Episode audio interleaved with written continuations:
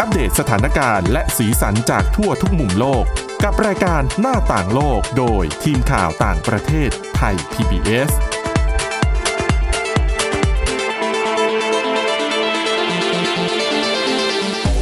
สวัสดีค่ะ ต้อนรับคุณผู้ฟังเข้าสู่รายการหน้าต่างโลกนะคะ มาอัปเดตสถานการณ์ แล้วก็เรื่องราวสีสันจากทั่วทุกมุมโลกกับทีมข่าวต่างประเทศไทย PBS ค่ะ พบกันได้ทุกวันจันทร์ถึงศุกร์นะคะ วันนี้อยู่กัน 3 คนค่ะ พบกันกับคุณวราดาทองจำนง คุณสาวรักษ์จากวิวัฒนากุล และดิฉันวินิษฐาจิตกรีค่ะ สวัสดีค่ะ สวัสดีค่ะ เรื่องแรกวันนี้เป็นเรื่องที่เรียกว่าเป็นเรื่องใหญ่ได้ไหมคะ จริง ๆ แล้วมันเป็นเรื่องใหญ่ แต่รู้สึกว่าในสังคมไทยเราไม่ได้พูดถึงเรื่องนี้กันเยอะอะนะคะ อืม ก็เป็นเรื่องเกี่ยวกับข่าวปลอมหรือว่าเฟกนิวส์นะคะ แต่ทุกวันนี้เนี่ยเฟกนิวเนี่ยมันธรรมดาไปแล้ว ค่ะ อืม จะบอกว่าตอนนี้ข่าวปลอมมันยกระดับขึ้นไปอีกขั้น แล้วมันน่ากลัวมากเพราะว่ามันเป็นการปลอมข่าวที่เหนือชั้นขึ้นไปอีกระดับ แล้วเราจะไม่รู้เลยว่านี่คือของจริงหรือของปลอม ปกติเฟกนิว ค่ะ ส์ทั่วไปก็ยากแล้วนะ อ่ะเอางี้ ทุกวันนี้ถ้าเราเข้าใจว่าเฟกนิวถามคุณวรดา ในความเข้าใจของคุณวรดาเฟกนิวส์คืออะไร ก็อาจจะเป็นแค่เรื่องที่ไม่จริงที่ อืม ใครก็ตามในโซเชียลมีเดียสร้างขึ้นมา อืม ค่ะ ใช่ไหม อืม หรือบางทีที่ดิฉันเห็นก็คือเห็นบ่อยมาก อันนี้เป็นปรากฏการณ์เฉินหลงตายแล้ว อืม อ๋อใช่ จะบอกว่าปีหนึ่งเฉินหลงเสียชีวิตหลายครั้งมาก ตายแล้วเกิดใหม่อยู่เรื่อย อะไรทำนองนี้ ๆ มันมีเรื่องของแบบ misinformation disinformation ใช่ การให้ข้อมูลผิด ค่ะ ที่แบบแยกย่อยไปอีก หรือบางทีเป็นภาพเก่า อ๋อ แล้ว ใช่ เอามาเล่าใหม่ บอกว่าน้ำท่วมที่นี่ ใช่ วันนี้รุนแรงมากนู่นนี่นั่น อ่า แต่ เป็นเหตุการณ์ที่มันเกิดขึ้นเมื่อปี 2 ปีก่อน ภาพ นะคะ เก่าแล้ว หรือบางทีอาจจะเป็นภาพพายุ พายุกำลังจะเข้า แล้วก็จะมีคนทะลึ่งไปเอาภาพเก่า มาแล้วก็มาเคลมว่าอันนี้คือภาพเหตุการณ์ใหม่ล่าสุดที่เกิดขึ้น สร้างความเสียหายมากขนาดนี้ ใช่ แล้วมันก็ทำให้คนแตกตื่นบอกหุ้ยมันอะไรขนาดนี้ แต่พอพอเราเช็คจริง ๆ เนี่ย คือทุกวันเนี้มันเช็คได้ไม่ยาก ค่ะ นะคะ อันนั้นน่ะจะบอกเลยว่าเป็นข่าวปลอมที่พื้นมาก เพราะดิฉันน่ะไปเจอข่าวปลอมรูปแบบใหม่ ทีนี้เห็นแล้วเนี่ยหนักใจมาก เขาเรียกว่า deep fake ก็คือดีฟลึก ลึก ก็คือป fake ลอม ก็คือปลอม แบบลึก อ่าพูดง่ายๆ ภาษาวัยรุ่นคือข่าวปลอมขั้นกว่า ค่ะ ขั้นเหนือกว่าเฟกนิวส์ถามว่ามันขั้นกว่ายังไง เอาอย่างนี้ ตอนนี้เนี่ยมันมีโปรแกรมอย่างหนึ่งที่เราสามารถปลอมเป็นหน้าใครก็ได้ ที่ฮิตกันมาก ๆ เนี่ยที่คุณผู้ฟังเนี่ยสามารถเข้าไปเซิร์ชดูเองได้เลยนะ เข้าไปใน YouTube แล้วพิมพ์คำว่า deep fake ค่ะ แล้วลองใส่ชื่อคนดังเข้าไป ที่จะมีกันแพร่หลายมากเนี่ยจะเป็นภาพของโอบามา ค่ะ หรือจะเป็นภาพของนิโคลัสเคช อืม นะคะ คือเขาจะแปลงเป็นโอบามาเนี่ยแหละ นั่งพูดอะไรสักอย่าง แต่ว่าคำที่พูดเนี่ยเป็นคำที่คนอื่นพูด แต่ว่าใช้เทคโนโลยี AI เนี่ยมาขยับใบหน้าแล้วก็ดัดเสียงของคนอื่นพูดนะ แต่ว่าทำออกมาเหมือนกับโอบามาเป็นคนพูดประโยคเหล่านั้นเอง มันออกมาในรูปแบบของวิดีโอแล้วจะบอกว่ามันเหมือนมาก ๆ ซึ่งอันเนี้ยดิฉันไม่แปลกใจเพราะว่าเทคโนโลยีเนี้เราเคยเห็นมาแล้วในภาพยนตร์หลายเรื่อง ถึงกับใช้ AI ใช่ เทคโนโลยีปกติเนี่ย เราเห็นในภาพยนตร์จะมีการทำ CG ใช่ไหมอ่า ค่ะ อย่าง Game of Thrones มีอะไรอะดาแกเรียนอะไรอย่างเงี้ยขี่มังกร ซึ่งจริงๆรู้ว่ามังกรตัวจริงมันไม่มีหรอก มันใช้เทคนิค CG ทั้งนั้นนะเทคนิคนี้เขาใช้อยู่ในภาพยนตร์อยู่แล้ว แต่ว่ามันเป็นเทคนิคที่อ่ะยุคก่อนเนี่ยต้องใช้เงินสูง เป็นเทคโนโลยีขั้นสูงต้องต้องมีเงินพอสมควร แต่เดี๋ยวนี้เนี่ยความก้าวหน้าของเทคโนโลยีมันทำให้ มีการผลิตซอฟต์แวร์ที่มันคนธรรมดาสามารถทำเองได้ ไม่ต้องมีความรู้เรื่องไอทีอะไรมากมายนะัก แค่มีซอฟต์แวร์เหล่านี้สามารถทำได้ ซึ่งทุกวันนี้มันทำได้แล้วจริง ค่ะ ๆนะคะ โอเคมองในแง่เลวร้ายสุด ก็คือว่าปีหน้าเนี่ยสหรัฐอเมริกากำลังจะมีการเลือกตั้ง คือการเลือกตั้งเมื่อเมื่อรอบที่แล้วเนี่ย ค่ะ สามปีก่อนเนี่ย มันก็มีเฟกซ์นิวในอีกระดับหนึ่งแต่เป็นระดับพื้นๆ เช่นอ่ะอยากพิมพ์อะไรก็พิมพ์ หรือบางทีเอาภาพภาพคนนึงมาแล้วก็โค้ดคำพูดว่าเนี่ยคนนี้พูดคำนี้ ซึ่งมันก็ลอยๆไงมันไม่ได้มีหลักฐานอะไรสนับสนุน แต่เชื่อว่าไอ้ดีเฟกเนี่ยกำลังมา คือมันอาจจะถึงขั้นมีการปลอมแปลงทำเป็นสมมติถ้าฮิลลารีคลินตันลงสมัครนะ ก็อาจจะมีคนแกล้งทำคลิปของเธอ แล้วอาจจะพูดจาอะไรไม่ดี เป็นการดูหมิ่นเชิงศาสนา อ่า เป็นการเหยียดเชื้อชาติ หรืออะไรก็แล้ว แต่ที่คนทำคิดว่ามันจะส่งผลต่อคะแนนนิยม ถ้าหากเธอทำเป็นดีเฟกเป็นคลิปปลอมขึ้นมา แล้วเอามาแชร์ผ่านสื่อสังคมออนไลน์ แล้วคนที่ไม่ได้คิดอะไรมากมาย หรือบางคนที่ไม่ชอบฮิลลารีคลินตันอยู่แล้ว ค่ะ อืม เห็นคลิปแล้วอาจจะเชื่อเลย รีบ ค่ะ กดแชร์ แล้วแชร์เลย แล้วด่าเลย อืม คือกว่าที่เราจะมานั่งพิสูจน์ข้อเท็จจริงได้ว่า อันนี้มันคลิปปลอม หรือต่อให้เจ้าตัวออกมาแก้ตัวว่า ฉันไม่เคยพูดแบบนี้ อ่ะ มันอาจจะมีคนไม่เชื่อ เพราะคนนี่ไงคลิปวิดีโอเธอพูดประโยคนี้ด้วยตัวของเธอเอง ซึ่งจริง ๆ เนี่ย มันเป็นเทคโนโลยีที่เกิดขึ้นแล้วนะคะ คุณ ค่ะ คุณผู้ฟังตอนนี้นะคะ อันนั้นคือในแง่เลวร้าย แล้วก็มีอีกแง่หนึ่งที่มันเกิดขึ้นแล้วเนี่ยคือมันจะมีพวก เรียกว่าอะไร คนที่เคยเป็นคนรักกัน แล้วเลิกรากัน อืม ในสมัยก่อนเนี่ยเราจะเห็นอ่ะตอนรักกันดีมีอะไรกันก็แอบแอบอาจเป็นคลิปวิดีโอไว้เอาไว้ดูกันสองคน ค่ะ แต่พอเลิกกันแล้วจบไม่สวย อาจจะมีฝ่ายใดฝ่ายหนึ่งต้องการเอามาแก้แค้น อ่ะ ก็เอาคลิปเหล่านั้นเอามาแชร์ แต่ตอนนี้เนี่ยต่อให้คุณไม่ได้ถ่ายจริง ๆ ต่อให้คุณไม่เคยถ่ายคลิปตอนที่มีความสัมพันธ์กันจริง อืม ๆ มันก็สามารถปลอมได้ คือระวังตัวเองแล้ว ใช่ แต่ว่า มันมีซอฟต์แวร์ที่มันสามารถเอาหน้าของผู้หญิงคนอื่น ไปใส่ในหน้าของผู้หญิงที่ถ่ายวิดีโอสำหรับผู้ใหญ่ ค่ะ แล้วจะบอกว่ามันเหมือนมาก อืมตรวจ อัน สอบ เนี้ย ยากเลย อันเนี้ยคือมันยิ่งน่ากลัวรู้ใช่ไหมคะเข้าใจไหมว่า คืออะไรที่มันเผยแพร่ออกไปแล้วอะต่อให้คุณบอกว่าคุณไม่ได้ทำแต่มันเป็นอะไรที่มันออกสู่สายความเสียหายอะมันได้เกิดขึ้นแล้ว แล้วจะบอกว่ามันเป็นกรณีที่น่ากลัวมากนะคะ แล้วนอกจากการแก้แค้นหนึ่งและสองมันมีบริษัทที่ต้องการสร้างรายได้ จากการใช้เทคโนโลยีนี้ คือโอเค ถ้าเป็นคลิปสำหรับผู้ใหญ่ธรรมดา แล้วเป็นดารา โนเนมทั่วไปเป็นดาราหนังประเภทอย่างว่าเนี่ย คนก็อาจจะเฉยๆ ไม่ค่อยสนใจใช่ไหม อ่ะ แต่ถ้าพลาดหัวปุ๊บ คลิปหลุดแองเจลีน่าโจลี่อะไรแบบเนี้ยคือเขาตัดต่อเอาหน้าแองเจลีน่าโจลี่ไปใส่ ค่ะ ไว้ในคลิปวิดีโอสำหรับผู้ใหญ่ เสมือนว่าเป็นคลิปหลุดของดาราฮอลลีวูด ใช่ ซึ่งจริงๆ เขาไม่ได้รู้เรื่องอะไรเลย ค่ะ เออ แล้วจะเอาหน้าเขามาจากไหนก็ได้เพราะว่าเขาเล่นหนัง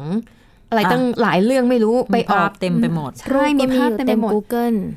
แล้วไอ้คนที่ทำแบบเนี้ยเขาก็สามารถอัพราคาคลิปวิดีโอที่เขาจะขายได้ถูกไหมอ่ะถ้าเป็นไก่กาก็อาจจะคลิปเท่าไหร่อ่ะสามเหรียญสี่เหรียญ แต่ถ้าเป็นแองเจลิน่าโจลีปุ๊บ อาจจะขึ้นเป็น 30 เหรียญต่อหนึ่งคลิป แล้วยิ่งมีแต่คนสนใจด้วย ใช่ พอเป็นดาราเข้าให้หน่อย ใช่ อันเนี้ยคือจะบอกว่ามันเป็นความน่ากลัวนะคะ ซึ่งเอออยากให้คุณผู้ฟังเนี่ย ทราบข้อมูลเรื่องนี้ เพราะดิฉันเชื่อว่าอีกหน่อยมาแน่ๆ มาแน่ๆนะคะ แต่ว่าตอนนี้นะคะ บริษัทด้านเอ่อสื่อสังคมออนไลน์ทั้งหลาย ไม่ว่าจะเป็น Google เป็น Facebook เป็น Twitter เนี่ยเขาตระหนักแล้วว่ามันมีปัญหา และเขาเนี่ยกำลังร่วมมือการพัฒนาเทคโนโลยีที่จะมาตรวจสอบ ค่ะ ว่าคลิปอันนี้มันผ่านการตัดต่อผ่านการใช้ซอฟต์แวร์ขึ้นมานะคะ ดังนั้นจึงมีจำไว้เลยนะคะคำพูดประโยคนึงที่เขาบอกว่า อย่าเชื่อทุกอย่างที่คุณเห็นในอินเทอร์เน็ต แม้แต่คุณเห็นต่อให้คุณเห็นคนคนนั้นพูดประโยคใดออกมาด้วยตัวของเขาเอง อันดับแรกคือถ้าฟังแล้วรู้สึกว่ามันไม่น่าเป็นไปได้ ให้สงสัยไว้ก่อน อย่าเพิ่งแชร์ ไม่แชร์ไม่ตายน่าจะบอกให้ แต่แชร์อาจจะโดนจะ ใช่ เล่นงานทางกฎหมายได้ ใช่ ค่ะ ไม่แชร์แชร์ช้าไม่เป็นไร ดีกว่าแชร์ไวแล้ว โดน คุณ ฟ้อง อาจจะโดนฟ้อง คุณอาจจะทำลายอนาคตของคนคนหนึ่ง จริง นะคะเอ่อซึ่งอันเนี้ยคุณผู้ฟังเนี่ยแนะนำนะเขาไปพิมพ์คำว่า deepfake ใน YouTube มีเยอะแยะมากมาย แต่ในอีกแง่หนึงก็จะมีคนทำแบบตลกตลกๆอ่ะเออ ค่ะ ถ้าเป็นตลกก็ไม่ซีเรียสเพราะเรารู้อยู่แล้วนะคะ อืม อย่างเอ่อภาพยนตร์เรื่อง Lord of the Ring ก็มีคนทำเล่น อืม ๆ แต่เอาหน้านิโคลัสเคจน่ะไปเล่นเป็นตัวเอก อ๋อ คือตัวละครทุกเรื่องในเอ่อ Lord of the Ring อ่ะเป็นหน้านิโคลัสเคจหมด โอ้โห คือเราดูอย่างนั้นเรารู้แล้วไงว่า เอ้ยมันปลอมทำขึ้นมาขำๆ ตลกตลกๆอันนั้นไม่เป็นไรเพื่อความบันเทิง แต่ถ้าเมื่อไหร่ที่ถูกนำมาใช้ ในแง่ของการเมือง ในแง่ของการแก้แค้นเอ่อหรือว่าในแง่ของการแสวงหาผลกำไร แล้วก็ทำให้คนอื่นเดือดร้อนเนี่ย อันนี้เรื่องใหญ่นะคะ ดังนั้นจากนี้เนี่ยคุณผู้ฟังเห็นคลิปวิดีโออันไหน เห็นคนดังหรือว่าเซเลบทั้งหลายพูดอะไรที่มันไม่ดีหรือว่าทำการกระทำอะไรที่ไม่เหมาะสมเนี่ยอย่าเพิ่งแชร์ ค่ะ ตรวจสอบก่อน จริง ๆ มันเป็นการปลุก ปั่นสร้างความเกลียดชังก็ได้นะ สมมติว่า ใช่ค่ะ ให้เอานักการเมืองใครสักคนหนึ่งมาพูด เกลียดศาสนานี้ศาสนานั้น จริง ๆ อาจจะนำไปสู่การแบบเอาไปปลุกปั่นแล้วก็ก่อการร้ายก็ได้ ใช่ นะ แล้วอย่าลืมว่าคนน่ะมันมีทั้งคนรักและคนเกลียดอยู่แล้ว อืม ค่ะ บางทีเราไม่ชอบนักการเมืองคนนี้อยู่แล้ว อืม พอจังหวะมีคลิปอีกออกมา เรารีบแชร์เรารีบด่าเลย คือบางคนมันก็มีอคติส่วนตัวอยู่แล้วนะคะ มันปฏิเสธไม่ได้ เออแล้วทีนี้ถ้ามันเกิดเหตุการณ์รุนแรงขึ้น อ่า อย่างย้อนไปเหตุการณ์ที่สถานทูตไทยในกัมพูชาถูกเผา ซึ่งตอนนั้นก็สาเหตุหนึ่งก็เกิดจากมีข่าวลือว่าดาราสาวของไทยคนหนึ่งไปพูดดูหมิ่นเอ่อโบราณสถานสำคัญ ซึ่งไม่มีมูลความไม่มีมูลอะไรเลยตอนนั้นน่ะ ซึ่งเธอไม่ได้ ตนนั้น พูด ไม่ได้พูด ไม่ได้ทำอะไรทั้งสิ้น แค่ลือเท่านั้น แค่ลือเท่านั้นนั่นแหละนั่นคือความเสียหายที่เกิดขึ้นคิดคุณคิดดูนั่นคือสิบกว่าปีนะ ค่ะ แล้วเป็นข่าวลือที่แบบแค่พูดกันลอยๆ ไม่ได้มีหลักฐาน ตอนนั้นยังไม่โซเชียลด้วยซ้ ยังไม่มีด้วยมั้ง เออ แล้วคิดดูถ้าตอนถ้าเป็นเหตุการณ์ตอนเนี้ย อืม อะไรมันจะมันจะเกิดขึ้น ที่ดิฉันกลัวๆตอนนี้ก็คือในฮ่องกง ค่ะ เพราะสถานการณ์เนี่ยมันรุนแรงอยู่แล้ว มันพร้อมที่จะปะทุระเบิดได้ทุกเมื่อ ำใช่ ถ้ามีใครสักคนใช้เทคโนโลยีนี้เนี่ย เพื่อปลุกปั่นสร้างกระแสอะ อืม แล้วคนมันขาดสติแล้วอะ อืม จริง นะคะอ่ะอันเนี้ยน่าน่ากลัวจริง ๆ น่ากลัวมากก็เลยอยากจะนำมาเล่าให้คุณผู้ฟังฟัง แล้วก็จะได้เตรียมเนื้อเตรียมตัวระวังกับ Deep Fake เอ่อข่าวปลอมขั้นเหนือกว่า ค่ะ จะได้รู้เท่า เรียก ทั ว่าน เป็น สื่อ ดาบสองคมเนอะเทคโนโลยี แต่ก่อน ใช่ เขาบอกว่าสิบปากว่าไม่เท่าตาเห็น ตอน อัน นี้ นี้ตาเห็นแล้ว อืม ก็ไม่ได้ไม่ได้ ใช่ อ่าต้อง ดังนั้นในปัญหาเนี้ยดิฉันเลยคิดว่ามันทำให้บทบาทของสื่อมวลชน ยิ่งมีความสำคัญมากขึ้นไปอีกหนึ่งคือสื่อต้องคอยตรวจสอบเหล่านี้ให้ประชาชน ค่ะ ประชาชนอาจจะเห็นคุณผู้ฟังสมมติเห็นคลิปอะไรแปลกๆ น่าสงสัย ส่งมาให้ไทย PBS ก่อนก็ได้ เดี๋ยวเราช่วยตรวจสอบ ค่ะ นะคะจริงไม่จริงเดี๋ยวเราก็มาว่ากัน และที่สำคัญสื่อมวลชนทั้งหลาย ต้องไม่เผยแพร่ดีเฟกเสียเอง ไม่ตกเป็นเหยื่อเนาะ ถูกต้องค่ะ อ่ะเดี๋ยวพักเรื่องราวเตือนภัยกันไว้สักครู่ อืม พักสักครู่เดี๋ยวต่อกันในช่วงที่สองค่ะ ค่ะ หน้าต่างโลกโดยทีมข่าวต่างประเทศไทย PBS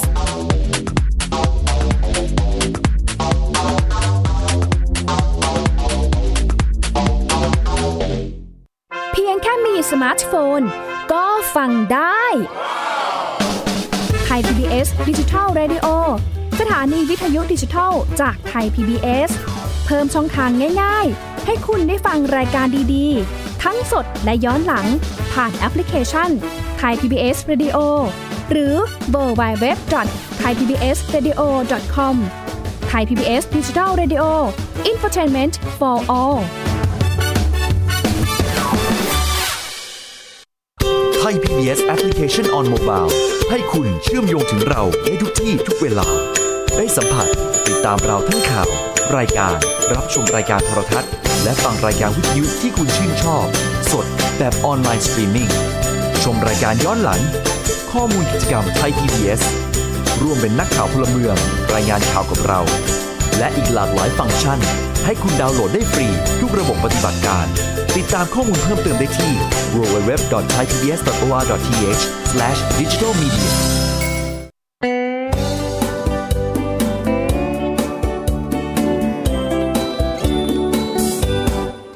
บอกเล่าข่าวสารที่เป็นประโยชน์ เกษตรกรไทยรู้เท่าทัน ตั้งรับปรับตัวกับความเป็นไป วิถีชีวิตไทยมีภูมิคุ้มกัน เกษตรบ้านเรา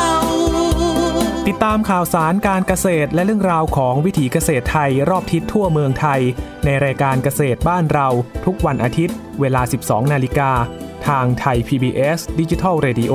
ฝีมือเกษตรบ้านเรา นี่คือเกษตรบ้านเรา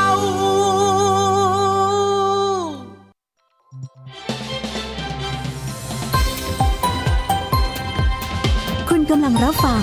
ไทย PBS ดิจิทัล Radio วิทยุข่าวสารสาระ เพื่อสาธารณะและสังคม หน้าต่างโลกโดยทีมข่าวต่างประเทศไทย PBS ตอนรับคุณผู้ฟังกลับเข้าสู่ช่วงที่ 2 ของรายการหน้าต่างโลกนะคะ ช่วงแรกคุยกันไปแล้วเรื่องดีเฟกความข่าวปลอมที่เป็นขั้นกว่าของการหลอกลวง หลอกแล้วหลอกอีก พูดถึงเรื่องหลอกก็ปฏิเสธไม่ได้ว่าใกล้ตัวกันมา ตั้งแต่เด็ก อือฮึ คือทุก ค่ะ วันนี้หลายคนอาจจะอยู่ในวัยที่มีลูก มีน้องหรือว่ามีหลานกันแล้ว เคยไหม เคยหลอกน้องหลอกหลานตอนเลี้ยงเด็กๆไหมหรือว่าตอนเด็กๆ เคยโดนหลอกยังไงมาบ้างไหม อืมอย่างของอย่างของดิฉันเนี่ยนะคะ เคยโดนพ่อหลอกคือพ่อคงจะพูดเล่นแหละ อ่ะ ขับรถไปด้วยกันเนี่ยแหละ แล้วตอนดึกๆเราก็ถามว่าเราจะขับไปเราจะไปไหนกันฉันน่าจะเท่าไหร่อ่ะน่าจะห้าหกขวบมั้ง แล้วพ่อก็บอกว่า จะเอาไปขาย อืมทำไมอ่ะ ตอนนั้นดิฉันก็ตกใจไปพักหนึ่งแล้วก็คิดว่า อืมพ่อคงไม่มีตังค์จริงๆแหละ เป็นคนดี ไม่คือคือบ้านดิฉันเนี่ยก็ไม่ได้รวยมากก็คือทำงานเป็นแบบชนชั้นกลางไงดิฉันคิดว่าอืมพ่อคงจะไม่มีเงินจริง ๆ แหละ ไม่เป็นไรหรอก ขายเราก็ได้ เดี๋ยววันหยุดเราก็มาหาพ่ออะไรอย่างเงี้ย โอ้ยแต่เด็กหลายคนต้องโดนแบบนี้นะที่แบบว่า ใช่ ถ้าดื้อมากเดี๋ยวจะเอาไป ไว้ที่นู่นที่นี่อะไรอย่างเงี้ย ถ้าไม่แปรงฟันอ่ะ เดี๋ยวแมงกินฟันนะ อ่าอันนี้เบสิกซึ่ง เลย ซึ่งซึ่งหลายคนก็เชื่อมาจนกระทั่งเป็นวัยรุ่นนะ เชื่อว่ามันมีแมงอยู่ในฟันเราจ ค่ะ ริง ใช่ ใช่ไหม ดิฉันเคยสงสัยว่าแมงนี่มันแมงอะไร ไม่ หน้า แต่ ตา ว่ามั มันเป็นยังไงทำไมมองไม่เห็นเล ๆ ย แต่เหมือนว่าในนิทานมันก็มีใช่ไหม จริง ๆ มันน่าจะหมายถึงแบค ค ทีเรียหรือเปล่า ใช่ แต่มันเล็กเกินกว่าที่เราจะมองเห็นได้ ใช่ ดิฉันถึงหาอยู่หลายปี เออ ตอนเด็กๆคุณวราดามีไหมคะ มีค่ะก็คล้ายๆกับคุณสวรักษ์ ค่ะดิดิฉันก็คือเคยไปเที่ยวภาคเหนือ ไปหมู่ ค่ะ บ้านชาวกะเหรี่ยงคอยาว อืม อ๋อ คุณพ่อคุณแม่ก็หลอกว่าเนี่ยจริง ๆ แล้วอะเก็บมาเลี้ยงจากหมู่บ้านนี้ที่มาเที่ยวเนี่ยก็คือเพื่อพามาส่งครอบค รัว แล้วก็แบบ โอ้ ให้แบบไหว้หวัดดี คุณพ่อคุณแม่ใหม่เรียบร้อยอะไรแบบ นี้ มีสตอรี่ ค่ะใช่ค่ะดิฉันก็เคยโดนมาแล้ว เกือบจะเป็น รมาณ ดีเฟกแล้วลึกขนาดนี้ส่วนบ้านที่ฉันจะมีการหลอกกันแบบที่อิงวิทยาศาสตร์มากเนื่องจากว่าผู้ใหญ่ที่บ้านจะไม่ชอบหลอกผีไม่ชอบหลอก อ๋อ ตำรจ ดูว่าเป็นไสยศาสตร์ ใช่ งม กลัว งาย เดี๋ยวเดี๋ยวเด็กตัวเล็กจะเชื่อผิดผิดๆใช่ไหม ค่ะ ก็เลยเป็นการหลอกแบบวิทยาศาสตร์ สมมติน้องไม่ยอมใส่รองเท้าออกไปเดินข้างนอก เดี๋ยวเป็นมะเร็งนะ เดี๋ยวมะเร็งขึ้น เท้า โอ้ก็ เออ เออก็เป็นการหลอกที่เด็กก็เชื่อค่ะ ก็กลัวแล้วก็ยอมใส่รองเท้าจริงๆได้ผล เออ แต่เขาบอกว่า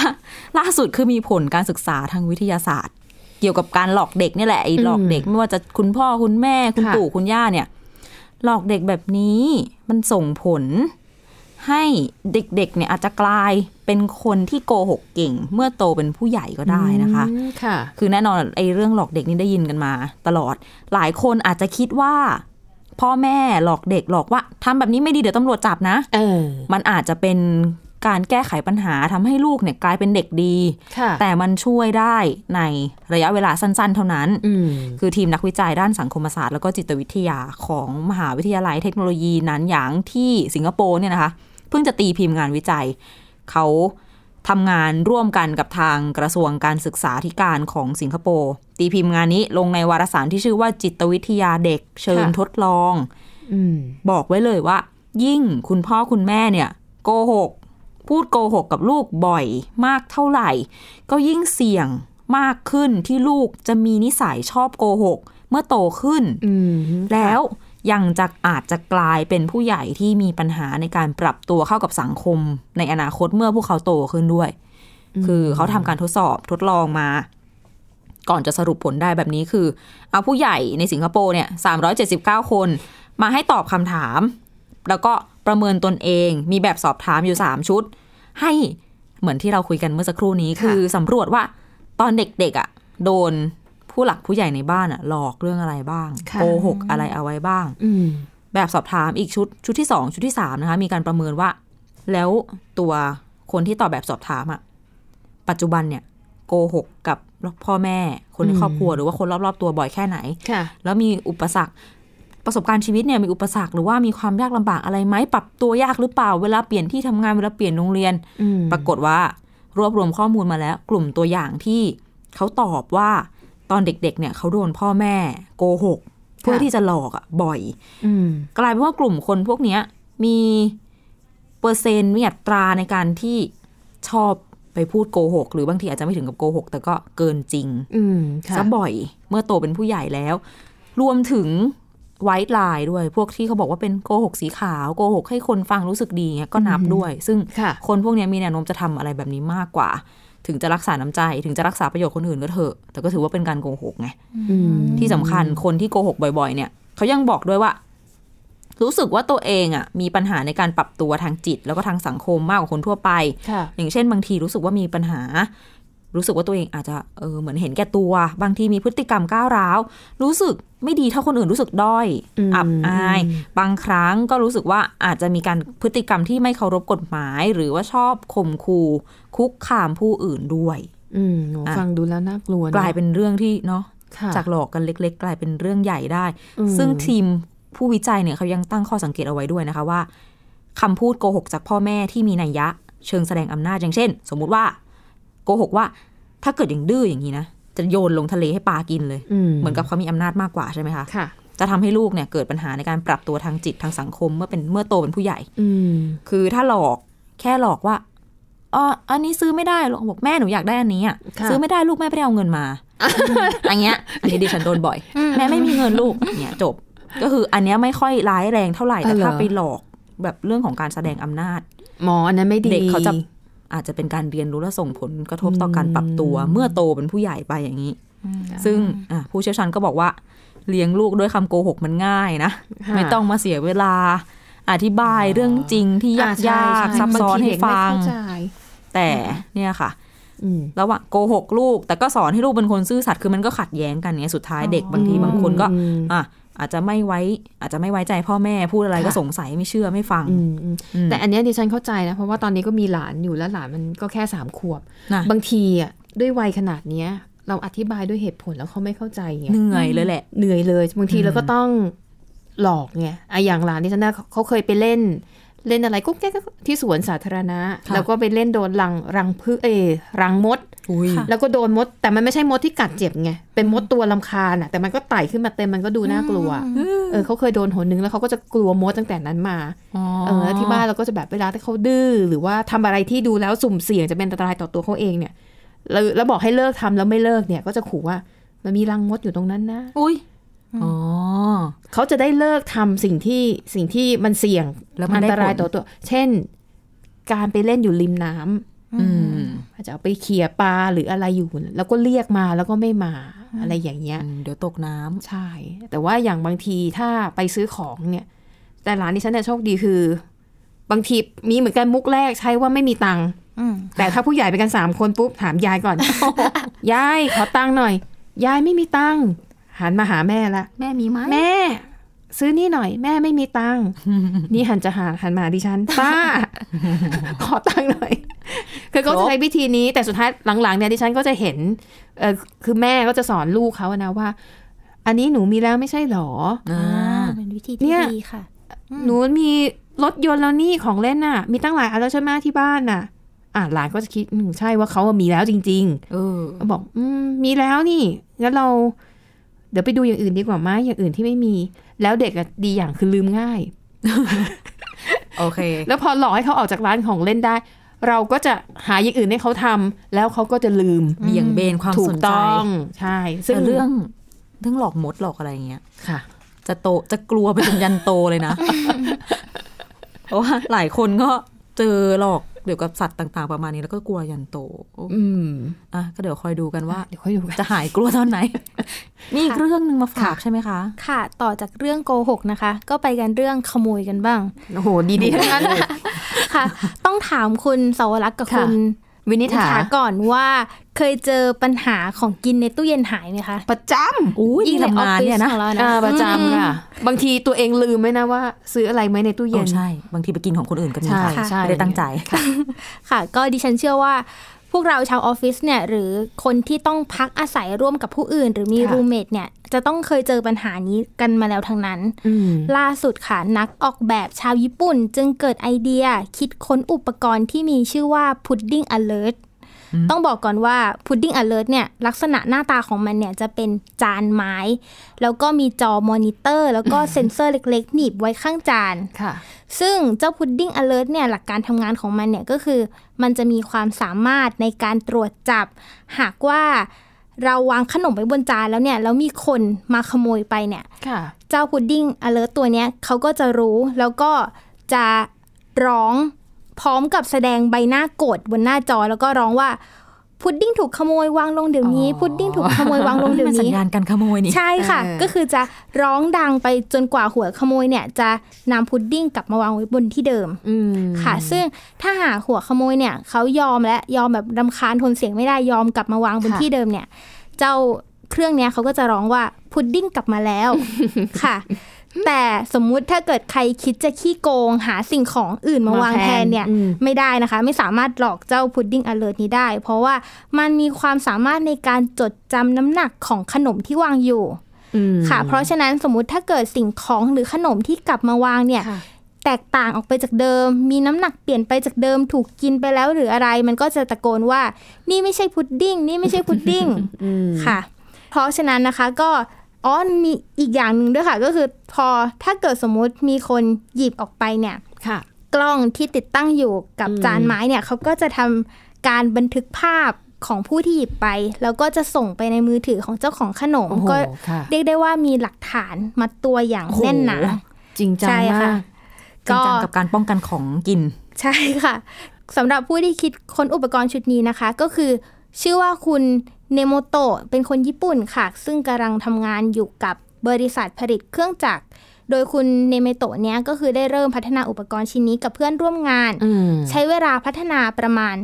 2 ปีค่ะ ก็ได้เป็นเจ้าพุดดิ้งอเลิร์นี้ขึ้นมา ฟังทั้งหมดแล้วน่ารักสมกับที่เป็นญี่ปุ่นเนาะ ใช่ อยา ค่ะ กเห็นว่าของจริงหน้าตาเป็นยังไงนะคะ ค่ะ และนี่คือเรื่องราวน่าสนใจที่นำมาฝากกันค่ะ คุณผู้ฟังสามารถติดตามฟังรายการหน้าต่างโลกกันได้ทุกวันนะคะ ทาง www.thaipbsradio.com ค่ะ หรือจะฟังผ่านพอดแคสต์ก็ได้นะคะ ค้นหาคำว่าหน้าต่างโลก ติดตามอัปเดตสถานการณ์ทั่วโลกทั้งสีสันและสาระได้กับพวกเราทุกที่ทุกเวลาค่ะ วันนี้เราสามคนและทีมงานทั้งหมดลาไปก่อนนะคะ สวัสดีค่ะ สวัสดีค่ะ สวัสดีค่ะ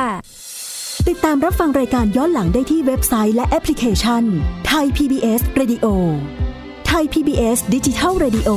วิทยุข่าวสารสาระ เพื่อสาธารณะและสังคม